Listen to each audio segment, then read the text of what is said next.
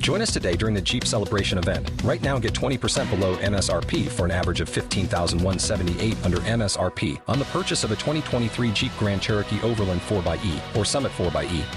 Not compatible with lease offers or with any other consumer incentive offers. 15,178 average based on 20% below average MSRP from all 2023 Grand Cherokee Overland 4xE and Summit 4xE models in dealer stock. Residency restrictions apply. Take retail delivery from dealer stock by 4 1. Jeep is a registered trademark.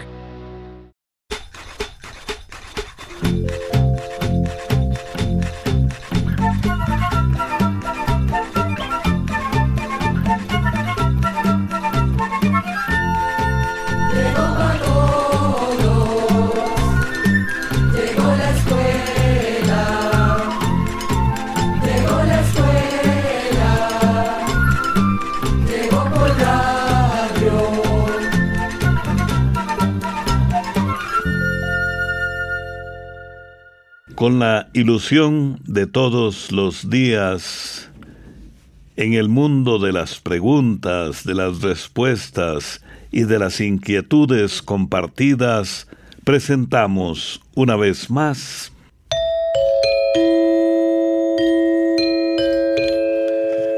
Oigamos la respuesta del Instituto Centroamericano de Extensión de la Cultura. Con nuestro lema, Comprender lo comprensible es un derecho humano. Hoy hablaremos acerca de si es cierto que el río Éufrates se ha secado. Vamos a saber qué puede darles a las gallinas ponedoras porque el alimento es muy caro. Nos preguntan acerca de la paranoia y cómo ayudar al paciente. Les invitamos, estimados amigos y amigas, a acompañarnos en este sendero cultural, en este nuevo capítulo de Oigamos la Respuesta. Iniciamos en Arenaloso, Bonanza, Nicaragua. Allá vive el señor Arnoldo Gómez, quien dice, Tengo una duda. Me dijo un amigo que el río Éufrates se secó Quisiera saber si es cierto. Oigamos la respuesta. El río Éufrates es el río más largo del sudoeste de Asia. Nace en Turquía y sus aguas corren por Siria e Irak, donde se une al río Tigris para luego desembocar en el Golfo Pérsico. El Éufrates recorre aproximadamente 2.940 kilómetros, de los cuales 1.170 kilómetros los recorre por suelo turco, 610 kilómetros por Siria y 1.160 kilómetros por Irak.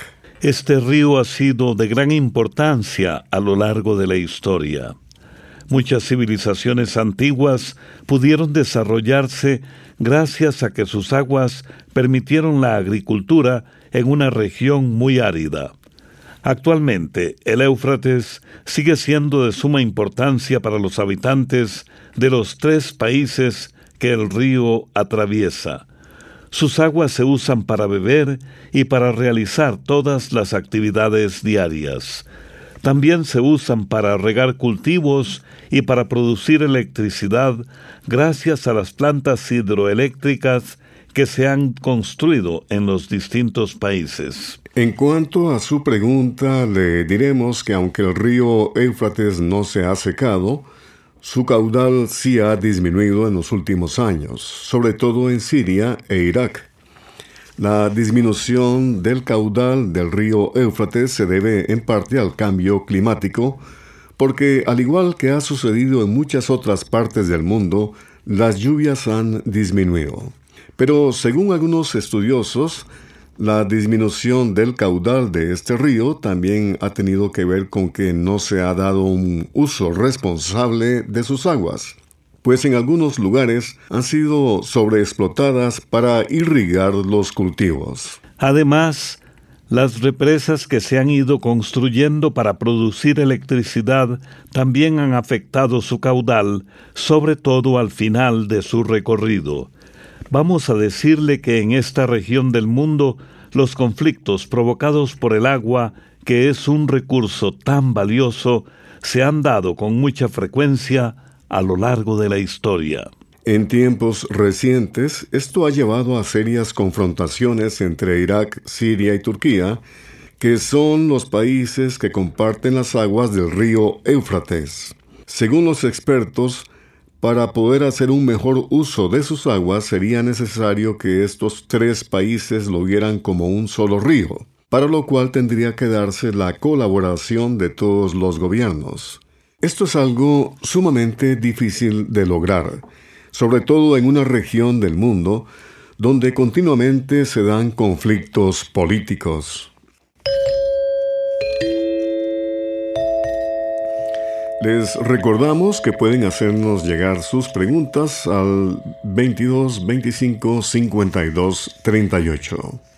La siguiente pregunta es del amigo oyente Jimmy Tomás Bermúdez, nos escribe desde Paso Canoas, Punta Arenas y dice, Estoy iniciando con gallinas ponedoras, pero el alimento es muy caro. ¿Tienen ustedes alguna receta para hacer alimento para ponedoras que no salga tan caro? Vamos a decirle, don Jimmy, que estuvimos conversando con una persona que tiene muchísima experiencia en el manejo de granjas de gallinas ponedoras y nos dijo que si su propósito es sacarle provecho económico a la granja, no les recomienda ahorrar en concentrado, porque las gallinas no le van a dar tan buen rendimiento. Ahora bien, si lo que usted quiere es tener unas cuantas gallinas para beneficio de su familia, entonces podría disminuir la cantidad de concentrado que les va a dar y hacer lo que hacía la gente de antes, es decir, dejar que las gallinas salgan al patio para que coman gusanos y otros insectos, lo que les va a proporcionar algo de proteína. Además, podría darles maíz molido y algunas plantas forrajeras como por ejemplo botón de oro o porón. Como nos dice usted, don Jimmy, que está comenzando con este proyecto, con mucho gusto le estamos enviando un folleto llamado Manejo eficiente de gallinas de patio. En este folleto vienen varias recetas que las personas de campo preparan para alimentar a sus gallinas. Además, viene otra información que nos parece le va a resultar de utilidad. Pero si usted está haciendo la granja con fines comerciales, lo mejor es darles a sus gallinas concentrado para ponedoras, que es un alimento bien balanceado. En nuestra ruta musical tenemos música centroamericana y es la agrupación Hielo Ardiente del Salvador y su canción Ilusión.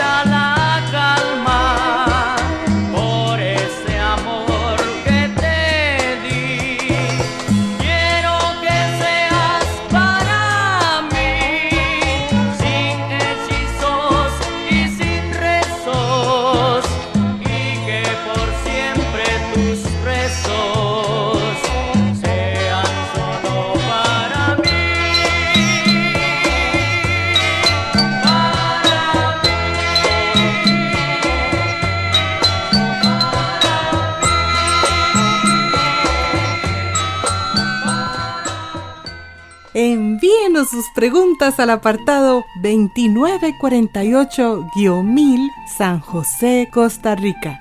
También nos puede contactar al correo electrónico isq.org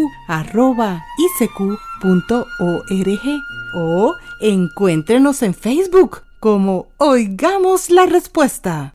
Recuerden que pueden enviarnos todas sus preguntas a través del número telefónico 22 25 52 38. Un estimable oyente nos escribe desde Managua, Nicaragua, y dice, Quiero saber un poco sobre una enfermedad mental llamada paranoia. Sé que esta enfermedad, paranoia, no tiene cura, pero quiero saber los cuidados que debemos tener los familiares con esta clase de pacientes. Oigamos la respuesta. La persona que padece de paranoia generalmente desconfía y sospecha de los demás sin razón justificada. Puede pensar que los otros la están engañando, siente desconfianza e incluso de sus amigos, de sus compañeros de trabajo, familiares o pareja. Le cuesta relacionarse con los demás, Muchas veces prefiere no hablar por temor a que lo que dice sea usado en su contra. Además, con frecuencia malinterpreta cualquier comentario que se haga y piensa que posiblemente hay una intención oculta para herirla o dañarla. Por todo esto, suelen enojarse y guardar rencor por supuestos insultos o desaires. Hasta el día de hoy no se sabe la causa exacta de la paranoia pero se cree que podría tener que ver con la herencia o con situaciones que la persona ha vivido. La paranoia no se puede prevenir y como usted dice, tampoco se cura del todo. Sabemos que no resulta fácil ayudar a quien padece de paranoia y que por su misma desconfianza el paciente muy rara vez va a buscar ayuda él mismo, Así que generalmente son sus familiares o las personas más cercanas las que pueden tratar de darle apoyo para que lo haga. La terapia con un psicólogo puede ayudarle mucho. Conversar con un especialista en salud mental es el mejor tratamiento para la paranoia, ya que puede ayudarle al paciente a relacionarse mejor con los demás y esto va a mejorar su autoestima. La terapia puede ayudarle a comunicarse mejor y a darse cuenta de lo que sienten los demás. El tratamiento también puede servirle para lidiar con sus pensamientos negativos y con las situaciones que le causan desconfianza. Lo más difícil es lograr que el paciente no abandone la terapia demasiado pronto. Conversar con el psicólogo también puede ayudar a los familiares para aprender a manejar mejor la situación. Es importante que los familiares de una persona con pensamientos paranoides comprendan que el paciente no se comporta así intencionalmente o por capricho, ya que esa desconfianza y actitud negativa es resultado de su condición. Hay que hacerle ver al paciente que la familia lo apoya y comprende. También es importante dirigirse a estas personas de un modo directo y claro, evitando malinterpretaciones. La comunicación debe ser firme, pero cariñosa. Se debe evitar que la persona se sienta amenazada. Se debe evitar reaccionar impulsivamente. Tampoco se deben usar palabras groseras, hacer acusaciones, amenazas, ni hablar con voz fuerte y mucho menos gritar.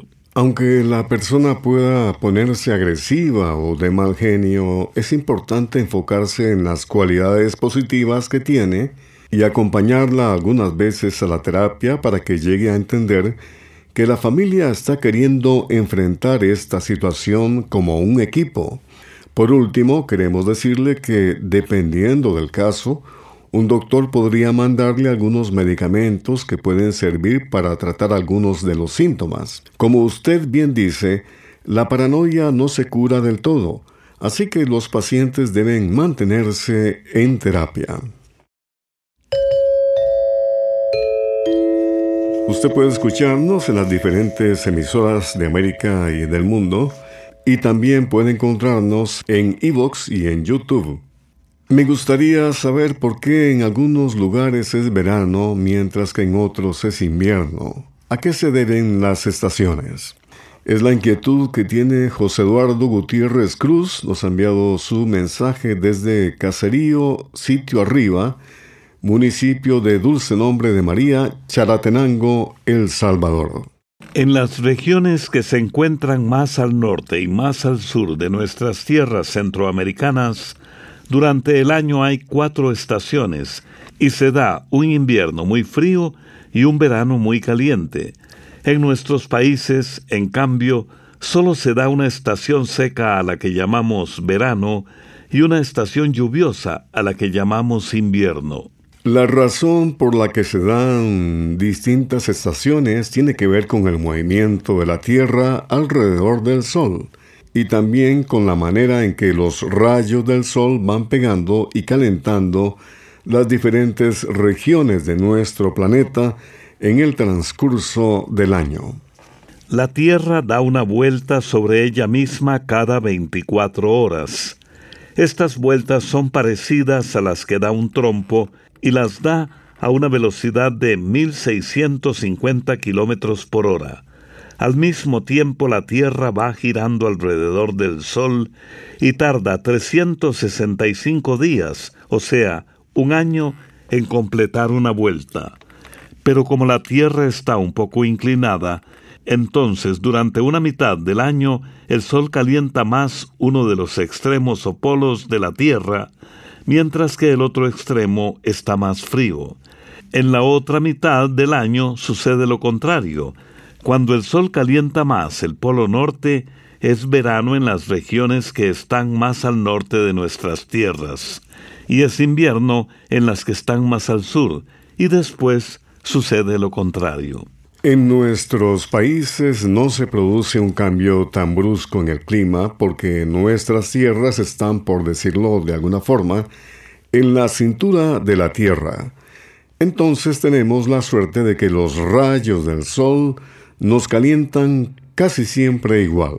Lo que se da en nuestros países es una estación seca a la que llamamos verano y una lluviosa a la que llamamos invierno. Esto también tiene que ver con el movimiento de la Tierra, pero además con los vientos que se forman.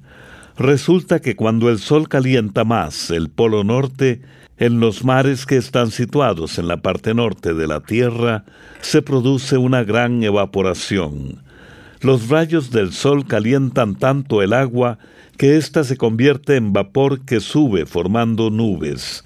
Entonces se producen corrientes de aire o vientos que traen esas nubes hacia nuestras tierras.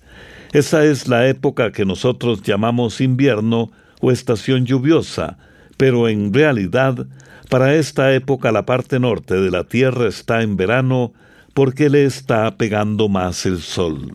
En la otra época del año es cuando se produce el invierno en la parte norte de la Tierra. Como allí está haciendo mucho frío, los vientos que nos llegan son secos porque hay poca evaporación. Esos vientos al llegar a nuestras costas traen muy poca humedad y además se llevan las nubes de lluvia. Por eso en esa época tenemos la estación seca, o sea, el verano, que es en realidad cuando en la parte norte de la Tierra es el tiempo de invierno. En nuestra sección musical hemos podido comprobar a lo largo del tiempo la particularidad, el estilo único de la música panameña. Vamos a escuchar una pieza de ese país con Jim Carrizo, Me mata mi mayo.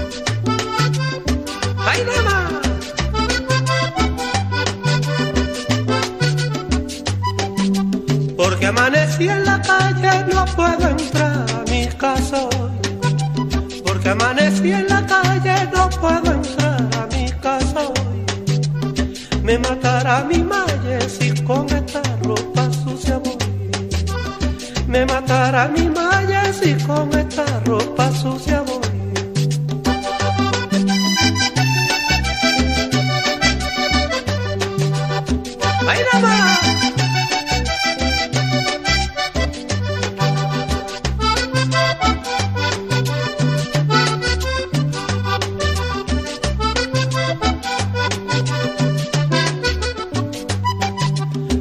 me gasté la plata en música y trago rabiosa está. Porque me gasté la plata en música y trago rabiosa está. Yo trabajo por eso, en mi malle, déjame gozar. Yo trabajo por eso, ay mi malle, déjame gozar. Ay no te pongas brava, que tú eres mi cariño, que la ropa se lava y mi malle y queda lo mismo. Que la ropa se lava y malle y queda lo mismo. Ay no te pongas brava, que tú eres mi querer. Cuando estoy en parranda y mi malle, tu cosa también. Cuando estoy en parranda y mi malle, tu cosa también.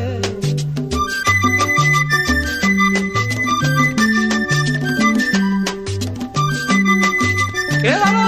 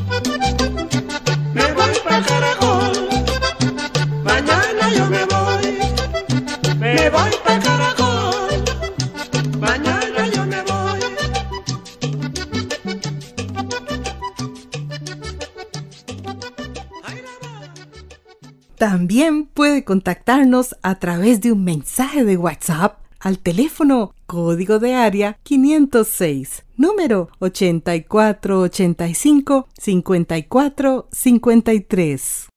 El señor Leonardo Talavera envía un mensaje por medio de WhatsApp desde Rivas, Nicaragua, para preguntar lo siguiente.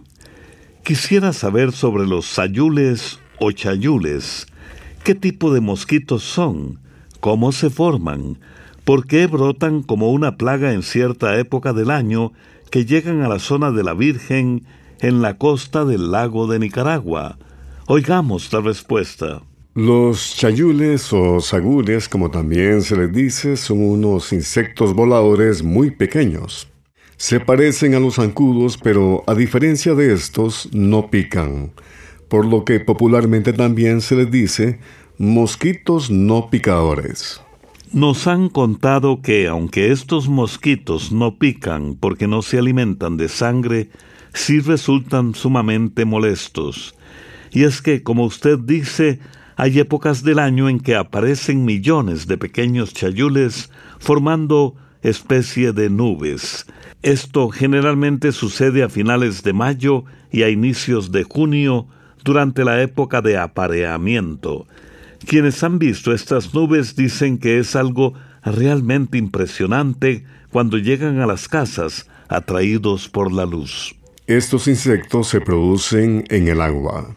Por eso, como usted menciona, con frecuencia se ven cerca de la costa del lago de Nicaragua, aunque también pueden verse en otros lugares donde los chayules tienen las condiciones necesarias para reproducirse. Las hembras ponen sus huevecillos sobre el agua, que puede ser agua dulce o salada, aunque generalmente los ponen en agua dulce. Al depositarlos forman unas masas gelatinosas que contienen cientos de huevecillos. Los huevecillos se van al fondo y a los pocos días salen las larvas que se entierran y se alimentan de materia orgánica. Las larvas por lo general son de color rojo, por esto se conocen popularmente como gusanos de sangre, aunque hay algunas que son de color café o de color negro. Pasado un tiempo, las larvas forman pupas. El tiempo que tardan en pasar de un estado a otro va a depender de la temperatura del agua. Finalmente, Las pupas nadan hacia la superficie y de estas salen los mosquitos desarrollados, listos para reproducirse. Es en ese momento en que se ven esas enormes nubes de las que les hemos estado hablando. Cuando son adultos, los chayules viven muy poco. Muchos caen al agua, donde sirven de alimento a los peces, aunque nos han contado que en Nicaragua cuando llegan a las casas y caen al suelo millones de estos insectos muertos, algunas personas los barren amontonándolos para dárselos de alimento a las gallinas o a los cerdos.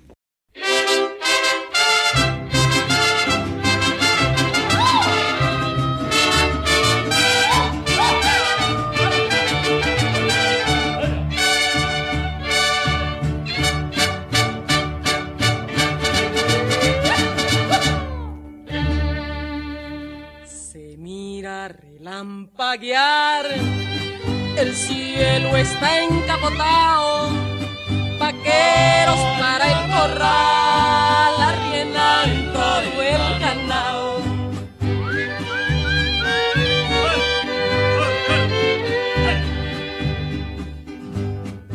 Noche si viene encima, procuren pronto llegar, mañana en la madrugada comenzamos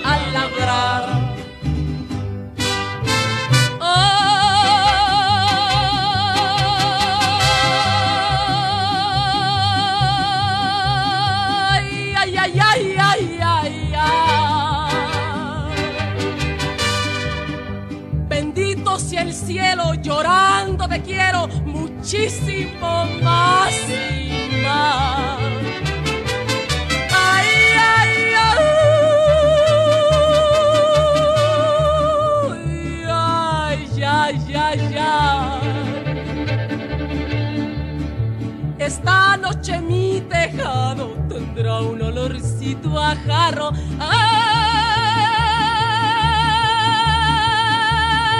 La lluvia me irá a arrullar. Las primeras gotas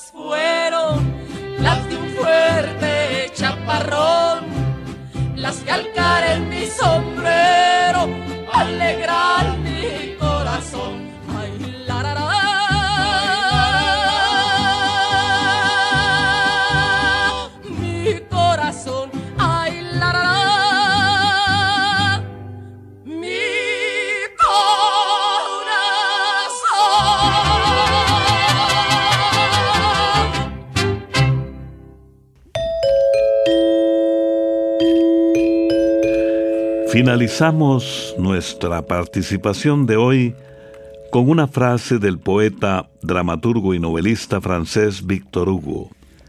El agua que no corre se estanca, la mente que no trabaja también. Nuestro próximo encuentro es mañana. Vamos a conocer en qué se basaron para hacer el libro 20.000 leguas de viaje submarino. También conoceremos de la aventura de atravesar el desierto de Sonora. Y entre otros temas, a los cuantos años da fruto un árbol de mango sembrado por Acodo. Les esperamos.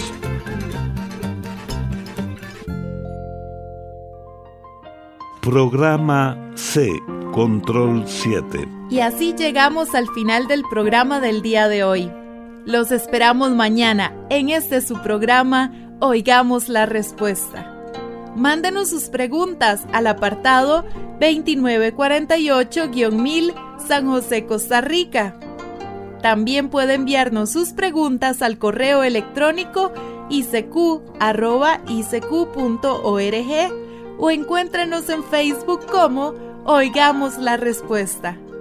O llámenos por teléfono, código de área 506 número 2225-5338 o 2225-5438. Recuerde que comprender lo comprensible es un derecho humano.